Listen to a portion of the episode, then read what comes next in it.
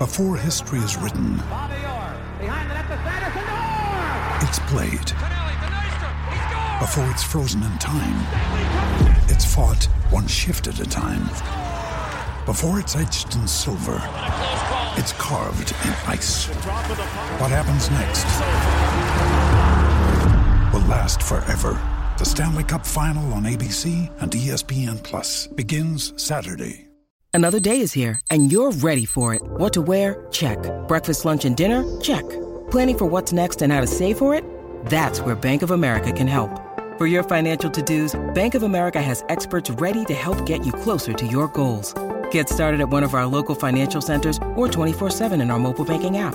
Find a location near you at bankofamerica.com slash talk to us. What would you like the power to do?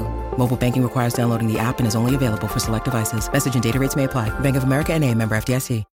When you need mealtime inspiration, it's worth shopping Kroger, where you'll find over 30,000 mouthwatering choices that excite your inner foodie. And no matter what tasty choice you make, you'll enjoy our everyday low prices, plus extra ways to save, like digital coupons worth over $600 each week. You can also save up to $1 off per gallon at the pump with fuel points. More savings and more inspiring flavors make shopping Kroger worth it every time. Kroger, fresh for everyone. Fuel restrictions apply.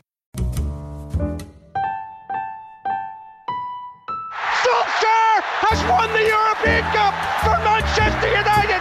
It's absolutely astonishing. The double is definitely Manchester United's. Too far for Ronaldo to think about it. Oh!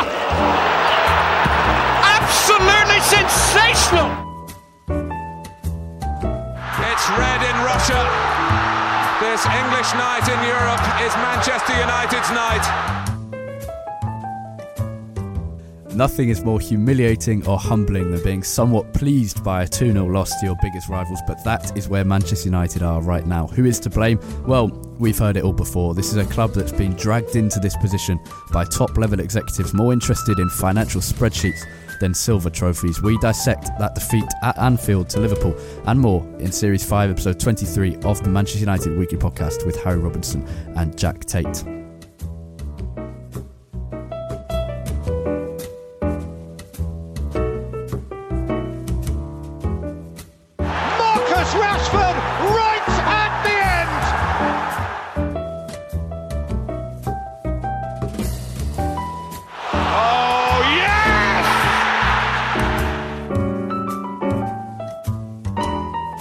Always, in the Manchester United Weekly Podcast, we'll give you our youth, loan, and women's roundup. But first, let's talk about United and some team from down the road who may or may not be about to win their 19th title and their first in 30 years, and who insist that everything at their club means more than at any other football club. Um, that'll be probably enough uh, enough bitterness for today from me. But let's talk about what this defeat really shows, Jack. It's uh, it's another example of where Manchester United are as a club right now. Forget about Liverpool for now, but United have been have been left behind in the dust really, while Liverpool and City, our main rivals, have, have shot ahead. And and why? Well. It's not Ole Gunnar Solskjaer. It wasn't Jose Mourinho, however much he was to blame for certain things. It wasn't Louis van Gaal, however boring the football was, and it wasn't even David Moyes. So, take it away. Well, I think the state of this football club is really summed up by, as you said, the fact that even after a pretty, very convincing 2 0 defeat to our biggest rivals, you actually came out of that game not happy by any stretch of the imagination, but not too disheartened. I think it, you know, it, it's a st- sorry state of affairs when a 2 0 defeat to your biggest rivals doesn't make you absolutely seething through your teeth. And I think I think we all were obviously disappointed and angry to lose to Liverpool, but I don't think any of us were apoplectically angry because we all expected it to happen.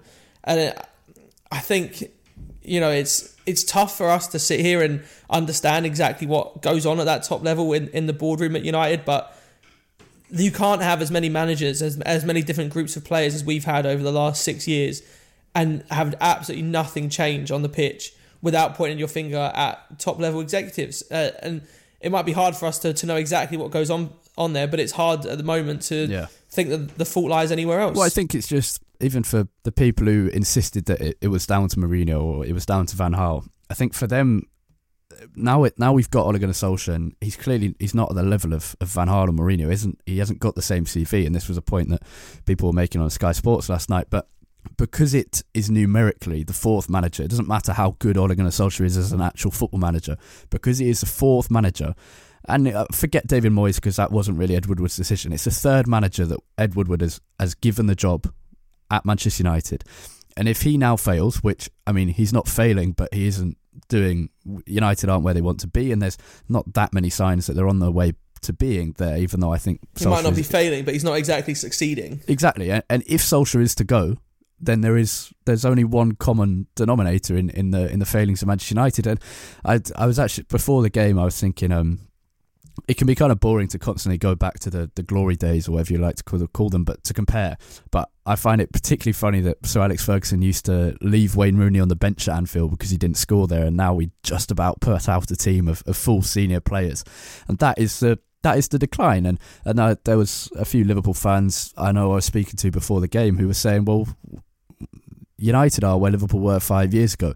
And so, for all the misery, there is an opportunity for Manchester United to become one of the best teams in the world again.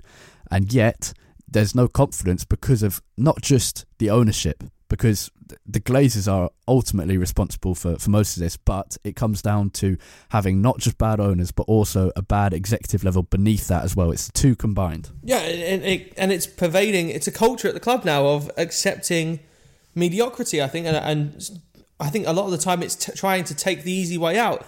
You look at every every decision we've made since David Moyes left the football club, and at every single turn it was an attempt at a short term solution. Whether it was Louis Van Gaal who was brought in as this saviour who was going to immediately take us back to the, the heights of the Premier League without recognition that it was going to take a few years. Whether it was bringing bringing in Jose Mourinho, the the epitome of short term solutions in, in football. You know, one of the most successful managers managers in, in the world who has never managed to stick stick around at a football club for more than three years. Every single turn, it's been a short term solution every single time, and it, it, you can't run a football club that way. You look at the way Liverpool have done things. And as much as you as you hate to look at Liverpool and, and Manchester City and the likes of our, those teams, our rivals, and say we should be copying them, obviously we have to do it our own way, but they are the blueprint that that long term planning of having everyone on the executive board fully focused on getting results on the pitch and turning the club around, but recognizing that it's not going to be an overnight process. When Jurgen Klopp took over at Liverpool, they they were pretty poor for the first two years. They what finished sixth in Jurgen Klopp's first year. I think his his win percentage was was something like thirty five percent after a year and a half in charge of the club. But look at what they're doing now, and I'm not not saying that every manager that we could be looking to appoint is going to have this kind of success, but we have to start looking at this as a long term solution. And I don't think Ole Gunnar Solskjaer was ever was ever that long term solution, unfortunately. Yeah.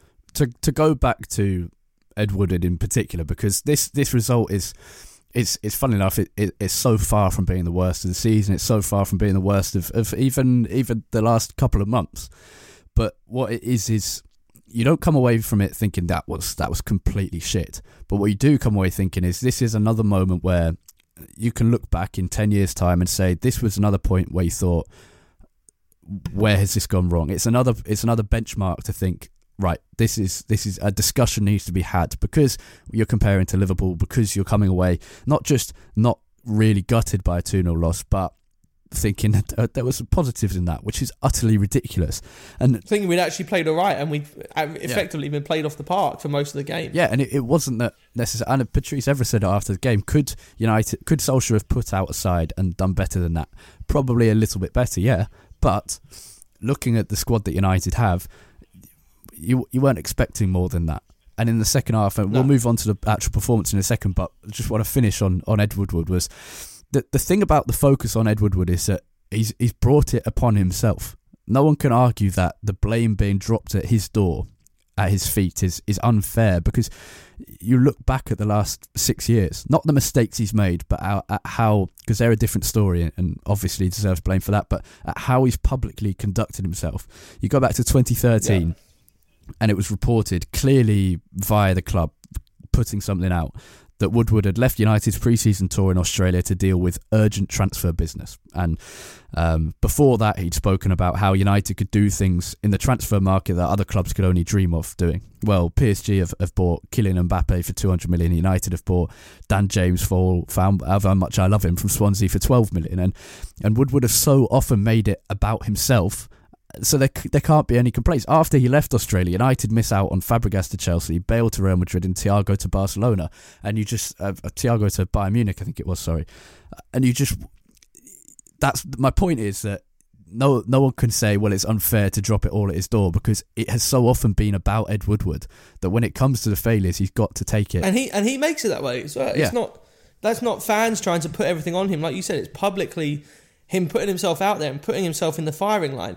And if you're going to do that, great, but back it up. You know there there are only very few people in the world in whatever line of work they're in that can put themselves out there like that and say those kind of statements and then actually come and back it up. And when they do, it, it looks great. I mean, the obvious uh, the obvious one in football is, is Cristiano Ronaldo or Zlatan Ibrahimovic. Yeah. You know, they put themselves out there with this massive public persona, but they actually have the results to back it up. And Ed Woodward simply hasn't. I mean, for me, I just think there are so many things that have gone wrong in this football club, and Ed Woodward really has been at the heart of them. And, and then you look the day before the Liverpool game, another press press report has been leaked. I think it was to the Daily Mail this time that United are considering hiring a new sporting director. As always, I mean, how many times have, have we seen that story drip fed to the press over the last year and a half? Yeah. Ever since Ole Gunnar Solskjaer was brought into the club, every three four weeks there's a new story story about who's being linked with our sporting director job, and yet absolutely nothing has changed on it. And it's just you know, the, don't think the timing being just before the Liverpool game is a coincidence. You know, that was purposely put out. I, I'm assuming by the club, and bear in mind I'm saying this as someone who doesn't. I'm not privy to anything going on in the club, so this is all my speculation. But it seems very obvious to me that this was put out as a way to try and fan the flames that were inevitably going to come from what was probably a defeat to Liverpool. Yeah, in fairness, on the on the sporting director thing, I find it slightly weird because that story and quite a lot of these director football things often they don't come from the the journalists you normally see being briefed by United. You know, when you see it'll be like Saturday 10 p.m. or something, you'll suddenly see uh, four journalists: Mark Ogden, James Ducker, uh, Simon Stone, a couple of others, and they'll all suddenly tweet basically exactly the same story on the Telegraph, the Times, the BBC, whatever it is. And this the director of football. The weird thing about is it's never really been like that. So occasionally it's, it seems to have appeared to be brief, but it seems to me like United are happy with with the current structure they've got in in what they've said to the United We Stand fanzine and what they've said in in conference calls to investors is that they think they've now improved recruitment because of one good summer, and we're yet to see that is not evidence enough. And we're going to move on. Well, and, and I mean, how good that summer was is Yeah, it was- being starting to being called into question It- a little bit as well. it was a it was a good summer. That was it. It was it was it was average for what a top club should be doing. It's what United should be doing in not just summer windows, but the equivalent of what they should be doing in January windows. I'm not saying you should always be signing three players in January, but you should be signing the players you need, and that's kind of what United did, just not to a big enough extent. And just finally, before we move on um, to the actual game itself, however painful it may be, but uh, there was a I saw a quote on Twitter the other day from Stuart Webber, who uh, no one will know. I didn't know, but he arrived at Norwich City in 2017. He's turned the club around. He's in kind of a sporting director mould.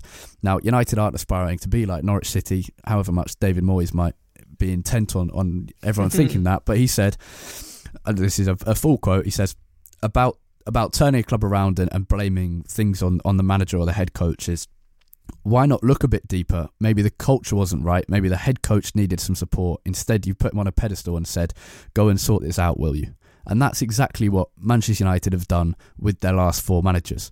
And to be fair, going further back than that, Sir Alex Ferguson didn't need any help, but there was no structure at the same at, at that time either. It was all down to him being what you would probably now call a di- Alex Ferguson could be viewed as a director of football. He didn't often yeah, he did both jobs on and off the Yeah. pitch. so United have never had that structure, and we are going to move on to the game. But that is my point. That that's why you will often hear me on here defending Ole Gunnar Solskjaer, and wherever you, if you follow me on Twitter, or whatever, that's why I'll defend him because I just think it's it's happened. It's been going on for so long. We've seen so many three managers fail. There's no point getting rid of another one yet. And I, I understand why people say, well, if he's not good enough for the job, just get rid. But I think he will do the. He might do the job. The, the dirty work for someone else who can come in and eventually improve United. Well, I think a few weeks ago there was an episode when me and you really got into it over Solskjaer. And I think we ultimately we both sort of arrived at the same conclusion, just with a, a, a different sort of way way of getting there. I think we both acknowledge that changing the manager actually won't change too much about this football club. The the problems that are existing are so systemic. It needs a complete overhaul of the systems that are governing the way that Man United are run. And I think there's a bigger and bigger recognition of that, not just in the fan base, but among the media as well. You look at Gary Neville, Jamie Carragher, people like that, even on sort of very mainstream me- media outlets now, there seems to be more more of a recognition that changing this and, and getting this football club back on its feet and back where it should be is going to take a massive, massive overhaul. And I think, you know, it, between the two of us, I, I've said, and I still stand by this, I don't think Solskjaer is the right man for the job. And I, I would be in favour of moving to someone like Pochettino if they were available. But really, that is simply because I think regardless of who we have as manager, I don't think that much is going to change. It's not going to solve the issues. I just think Pochettino would get more out of the squad than we currently will, but he's not going to be taking us onto the sort of heights that Liverpool are at. I think he simply maximised yeah. what we have in the squad, but that doesn't change the fact that the recruit the recruitment over the last decade has been so poor that this squad, even playing at their very maximum, is probably going to finish second or third at, at best. Well, Mourinho got them playing not at their best, but that's the best season United have had, and, and we finished second and 19 points off Man City. So there we yeah. go. And the, the Ole Gunnar Solskjaer's greatest weakness as Manchester United manager is letting the Glazer family and Ed Woodward piss all over him, and yeah, that and not putting pressure on them and, and calling them out. And I, I completely understand why he's doing it but that is his biggest weakness is allowing this this farcical way that the football run, club is run to to continue. Right, let's let's move on to Manchester United against Liverpool at Anfield. Um, first on on Solskjaer's tactics, which United lost two 0 and I I feel ridiculous saying this, but as it goes, we started the game okay until Van Dijk scored in, in the 14th minute. United pressed Liverpool high. They stopped them getting any kind of rhythm. The the Brandon Williams and Luke Shaw starting together was an impressive idea, and it, it, doubled up on Salah, kept him very quiet. Andreas Pereira was playing as kind of that fake striker. He didn't have a very good game. Um, he didn't really touch the ball in that role, and, and when he did touch the ball, it was pretty useless. But it meant Anthony Martial, Dan James, either on the left or right, wherever they were, were putting the pressure on the Liverpool fullbacks, and they were kept pretty quiet. So splitting those striker, occupying the space that, that Liverpool's fullbacks normally use, was a clever start to the game yeah, I didn't. I didn't think Solskjaer did a bad job of, of setting us up. Actually, he clearly had a plan to try and neutralise Liverpool's fullbacks. I think that the, the problem was that well, there was a couple of issues. Firstly, when you have such terrible defensive organisation and, and that ends up with five foot seven Brandon Williams marking six foot four Virgil Van Dijk from a corner, that's going to cause you issues no matter what sort of tactics you have when the ball's in open play. But second, and this isn't really a fault of Solskjaer, Liverpool just have so many weapons that if you do take away their fullbacks, they'll start carving you, carving you open through midfield. Uh, I think it was probably the right decision to try and shut down those wide areas because you'd probably say central midfield is, is the weakest area of Liverpool's team, and trying to almost forced them to play through that was probably the right decision. It ultimately just didn't work, and, and it I think our whole tactics going into big games and playing on the counter attack, regardless of which member of the top six we're playing against, relies on us not going goal behind, and especially not early on. And I think once that happened, we were always up against it because we were in this caught in this halfway house of trying to go for it and trying to get that goal back, but consciously but yeah. always always being conscious of not leaving ourselves too exposed to the back. Yeah, well, in, it, I think the last five minutes of the of the first half were a big example of that. Is that there was a, a couple of moments where Fred was storming forward. We'll move on to Fred because he had a great game in a second, but where Fred would storm forward with the ball and you'd you'd look around, you see Martial and James up there because they were already up there, and then everyone was kind of waiting on the halfway line, just waiting yeah. for that ridiculously quick Liverpool counter attack that they've they've kind of mastered over the last few years to, to come into play, and United was scared. And then that period of 10 minutes of the second half was absolutely terrifying, uh, where you thought they were going to score another four, and then they didn't. United defended okay. This is uh, before I, I don't. I wasn't planning to, to talk about this, but the United's defenders weirdly, you kept looking at them and they'd all they all made a couple of mistakes, and yet at the same time, they all had okay games. So uh, throughout the game, you were thinking, "Oh, sure, what are you doing? You're not good enough." Lindelof, oh, what are you doing? Maguire, the same thing. Wan-Bissaka, the same thing. And yet, actually, they kept Liverpool out for, for most of the game until the until the Salah one, and apart from one stupid uh, mistake at a corner for for Van Dijk's goal. But moving on to that, the zonal market set pieces for all the the good of the the double fullback and the split strikers from Solskjaer in the, in the lineup, that it was a death wish. Um, not for the first time this season that we've been completely exposed by a good delivery from from a corner, and Brandon Williams was for some reason responsible for blocking Van Dijk's run. Um, he looked at the ball for a second, and, and Van Dijk's headed home, and Maguire and Matic can't get to him, and they should have been on him at the yeah, start. I mean, I absolutely hate zonal marking. Honestly, I think it's just absolutely asking asking for trouble. How on earth can you expect someone from a static jump to be getting up as high and with as much momentum as someone who's got a ten yard run on you? It's just ridiculous to me. But regardless of that, regardless of whether you've got zonal marking, man marking, try and thinking that Brandon Williams has any chance of stopping the man mountain that is Virgil van Dijk. As you said, it's it's a death wish.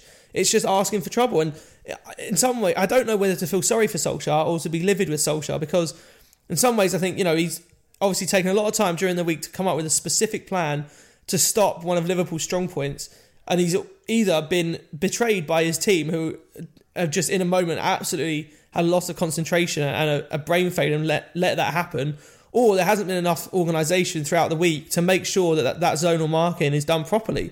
I mean, Yeah. if you think about defending set pieces from Liverpool, this, this isn't like it, it was sort of the last person you think of that came in with that towering header. It's Virgil van Dijk. I mean, who else are you going to be thinking about when you're thinking about defending set pieces from Liverpool? Yeah. So I, I don't know whether to question the, the defence or Solskjaer, but whoever it was, it was. I I mean, as you said, it was a death warrant. Yeah, and yeah, I get what you mean about feeling sorry for him, but at the same time, that was that was ridiculously stupid. And so the the way United set out was. I genuinely think was, was really clever, and it was innovative, and you don't see a lot of a Yeah, lot of teams doing that. And in, in the October game in at Old Trafford, United employed slightly different tactics, but again, it worked quite well. And I remember at Crystal Palace away last year, it was a, a similar idea with the two fullbacks. With Ashley Young started at right back, Diogo Dalot started on the right wing, but basically as a, a secondary right back, and it, it completely kept Wilfried Zaha quiet.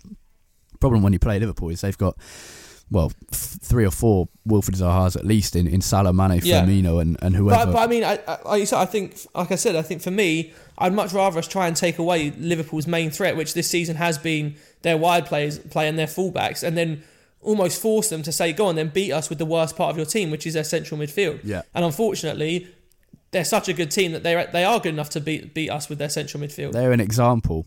Um, I remember saying this a few weeks ago. Is that United?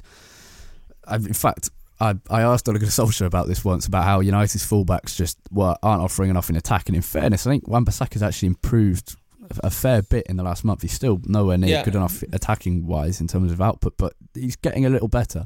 Um, and Brandon Williams is off, obviously offering enough, uh, uh, much more. But United's problem is that when they can't play in the counter attack, there's there's no variety in the game because the midfield is clearly not good enough. He can't fix that without bringing in new players, and there's there's nothing you can say to that.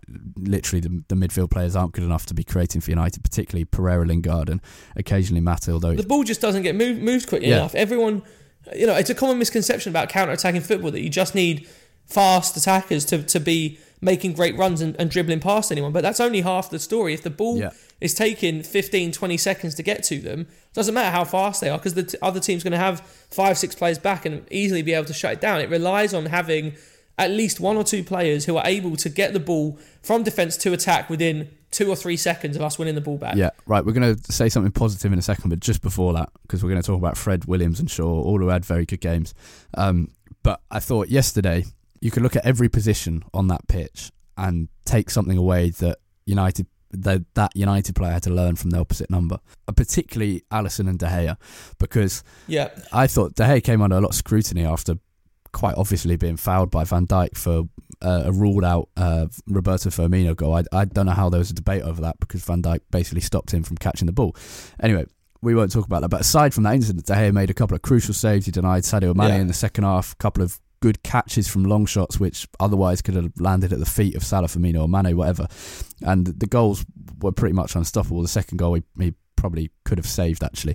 But the difference between De Gea and Alisson was shown in that second goal for Liverpool, where the latter delivered a fantastic ball to give Salah the chance, and De Gea's distribution is so far off that. And you could do that throughout the teams. You could look at, at how they performed, and Liverpool didn't have one of their best days, and still you could look at each position and think.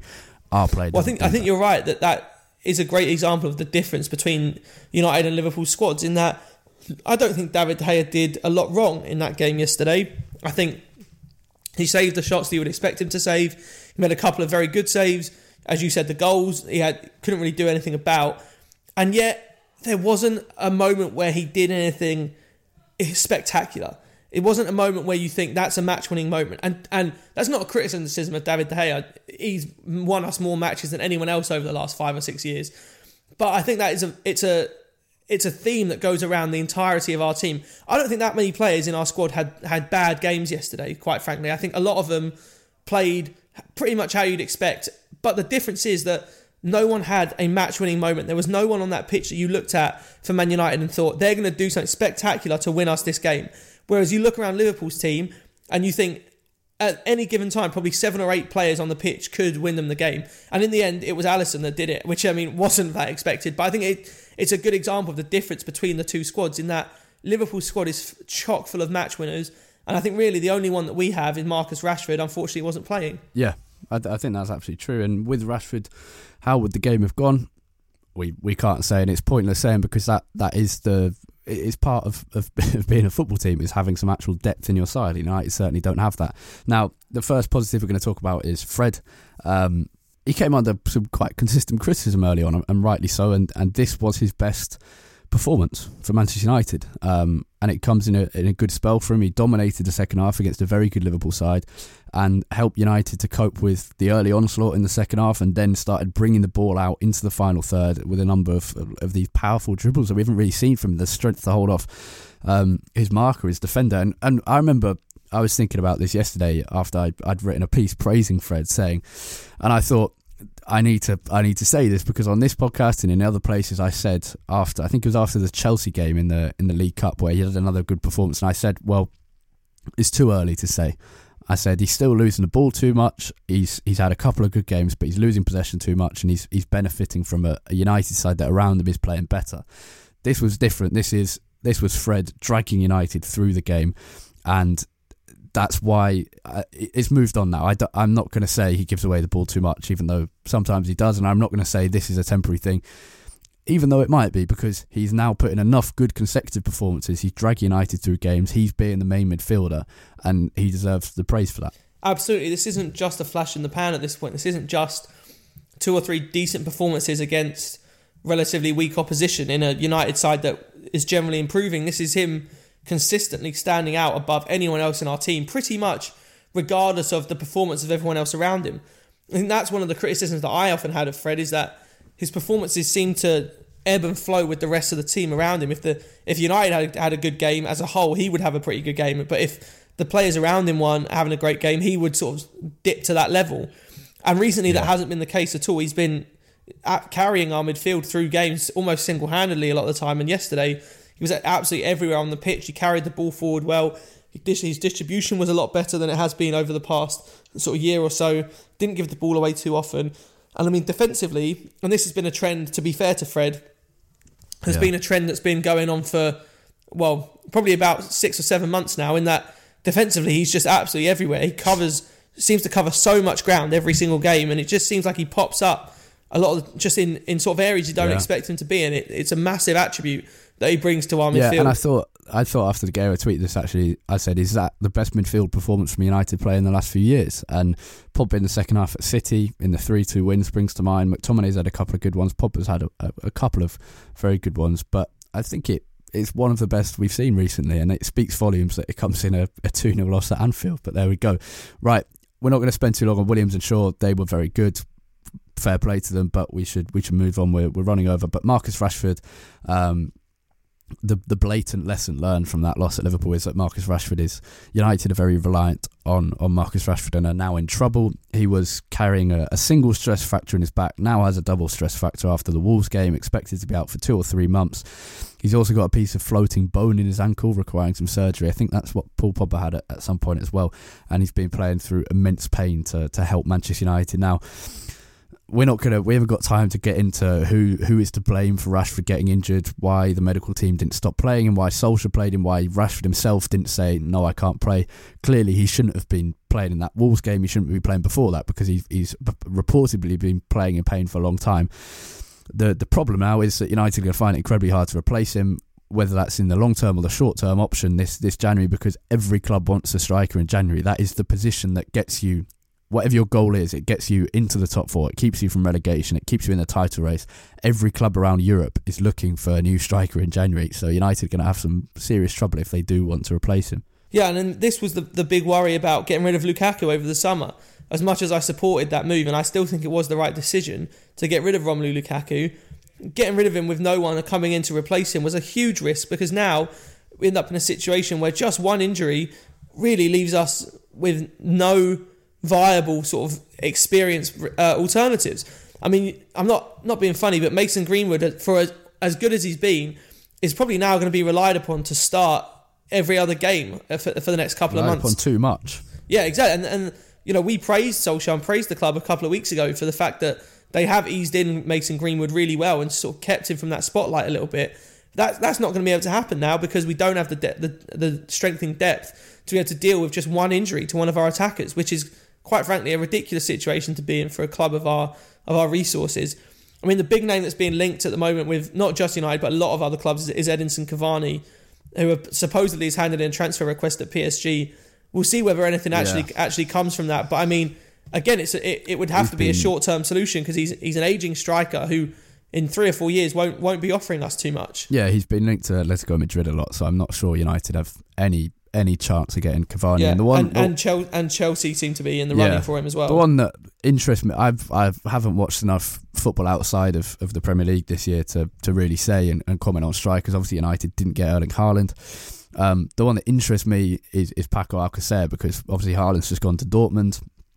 They've got a pretty set yeah. front three, and Alcacer has a reputation of going into pretty much any situation and then scoring goals. He, even though he was sold by Barcelona, even though he's not starting for Dortmund, when he does play, he tends to score a lot. So it's it's a possible one. We'll maybe we'll talk more about it next week. Although we are coming very near to the end of January, so that is a slight. Yeah, and, and, as you said, striker is always the, the most coveted position in January, and there's a reason why clubs have to pay such a premium in January to get the players they want. There there just aren't many top players available, and I mean, judging by the way that the uh, the Bruno Fernandes negotiations seem to be going, I don't have much confidence that we'd be able to get even, maybe even one player over the line in January, let alone Fernandes and the striker.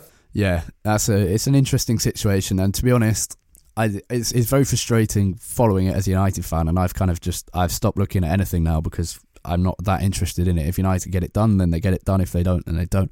Um, but Sporting are absolutely desperate for, for money at the moment. I think it's one of those that they're just pushing for, for more and more, and and it's it's a it's a really tricky situation for United. And it's one of the rare examples why I feel sorry for United's transfer negotiating team over the last few years, given their failures. But this one is is tricky because Sporting are kind of notoriously difficult to deal with and are constantly trying to push the price yeah. up. So we'll we'll see what happens with that. Right, we better move on to our youth loan and women's roundup. United's under 23s haven't been in action for 10 days now. We're recording this on Monday evening and they don't return until the 31st of January when they travel to Norwich. But the more important game is also at Norwich this week and it's the under 18s in the FA Youth Cup at the Canaries Carrow Road Stadium. This is a, a fantastic opportunity to progress for United. Last season they were beaten in this round by Brighton after a dramatic 4 3 win against Chelsea in the third round. United this season came through the third round uh, with a 2 0 home win against Lincoln City. Norwich will provide a, a sterner test than in that game at Leigh Sports Village. You can expect to see names like Hannibal Mejbri, Ted Mengi, and Charlie McCann in the team, as well as, as, well as Dillon Hoogewerf. Anthony Elanga is a, a, young Swedish winger. He's been with the under 23s primarily this season, but still could drop down if United think it's necessary. The under 18s haven't played this weekend because of this FA Youth Cup tie, rearranging a scheduled clash against Liverpool. Chris Smalling was in action for Roma this week, as usual, as they beat Genoa 3 1. Alexis Sanchez was a late sub for Inter Milan against Lecce. Ethan Hamilton is getting some game time at Bolton Wanderers, which is good. He, they played Portsmouth this weekend. He was recalled recently from an unsuccessful spell at the Southend. In the goalkeeping department, Joel Pereira is starting regularly for Hearts in Scotland. They beat Airdrieonians 4 0 in the Scottish Cup this weekend. Jacob Carney was in action for Stocksbridge and Alex Fojticek for Stalybridge Celtic. George Tanner Max Taylor both started for their respective clubs this weekend, and Dean Henderson had another great game for Sheffield United in a draw at the Emirates. All of United's players who could play this weekend started, except for Alexis Sanchez. So the loan department is doing a, a good job at the moment in terms of finding the right clubs for the right players. That's not always been the case in recent years. Manchester United's women's teams continue their good first season in the Women's Super League as Arsenal and Chelsea met in a title clash at a sold out ground. United beat Brighton 2 1 in the WSL Cup in midweek and then followed that up with a 3 0 demolition of Tottenham Hotspur. All three goals coming in the second half from Katie Zelem and Jess Sigsworth. They now face Manchester City in the Women's FA Cup on Saturday with a 12.45 kickoff at Leigh Sports Village. Right, United's men's team play against Burnley Wednesday. Slightly strange kickoff time of eight fifteen at Old Trafford. It will be a, a slightly strange atmosphere after losing at Anfield. Um, a midweek home game at eight fifteen against Burnley is not probably going to get Old Trafford uh, rocking as it has been in, in some times over the over the last few few months. Um, this is a, a game. there's not much to say about. United have to win. United have to get back into into what has been okay form recently. There's been disappointing performances against Wolves. There's been uh, the the terrible defeat to Man City, but there's been some good performances as well. And United need, now need to find some consistency. Um, and certainly win because we've got City coming up after that, and then we've got before that we've got the FA Cup fourth round against whoever knows whoever we're playing. Yeah, I mean the fact that we still don't know our FA Cup opponent a week away from the game is quite ridiculous. It's um, mental. Yeah. But and, and, you know just just brilliant for fans who want to go to the game. But anyway, regardless of the FA's incompetence, before, yeah. yeah. exactly. Regardless of the FA's incompetence, I think you're right that the Burnley game is. Yeah, it's, it's probably going to be a pretty subdued atmosphere at Old Trafford. I would have thought. It's it, the Liverpool. The timing of the Liverpool game game has ended up being a potential blessing, but also a curse. In that you're right, there had actually been some pretty positive form recently. I think there was a a better feeling starting to come across at the club. That A lot of the fans were starting to not necessarily get on side with Ole, but I think a lot of them had been sort of pacified from what was a pretty toxic toxic situation over Christmas, and now after such a brutal loss to Liverpool, all of that positive feeling seems to have gone away again. I think, I mean, you want to say that it should be a comfortable game against Burnley, and it should.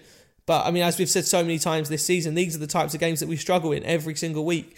And so I'd be very surprised if this is a comfortable win.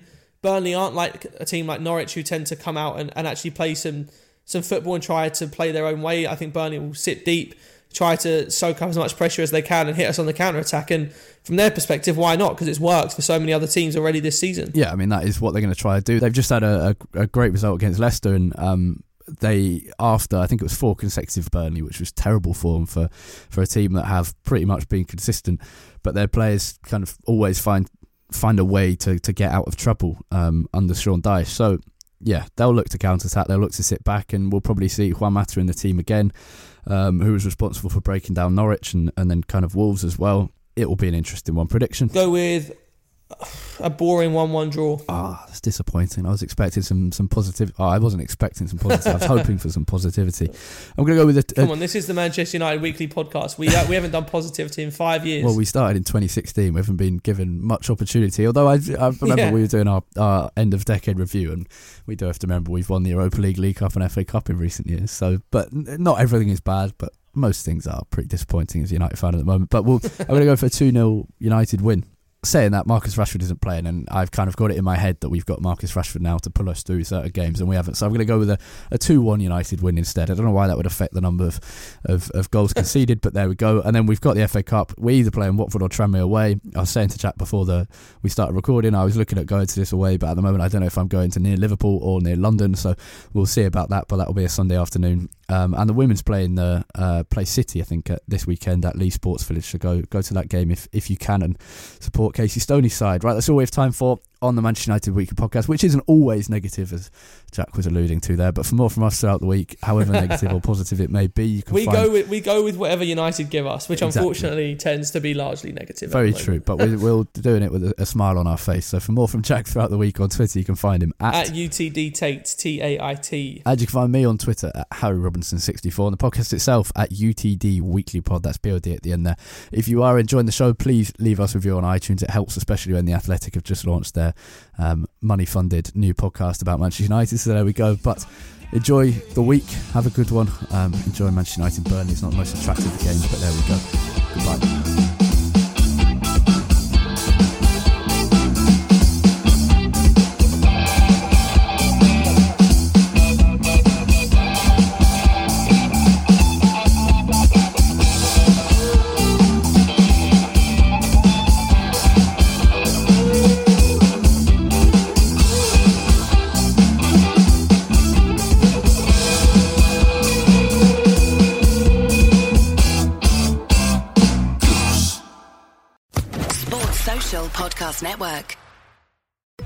It is Ryan, and I was on a flight the other day playing one of my favorite social spin slot games on chumbacasino.com. I looked over the person sitting next to me, and you know what they were doing? They were also playing Chumba Casino. Coincidence? I think not. Everybody's loving having fun with it. Chumba Casino is home to hundreds of casino style games that you can play for free anytime, anywhere, even at 30,000 feet. So sign up now at chumbacasino.com to claim your free welcome bonus. That's chumbacasino.com and live the Chumba life. No purchase necessary. Group. Void were prohibited by law. See terms and conditions. 18 plus.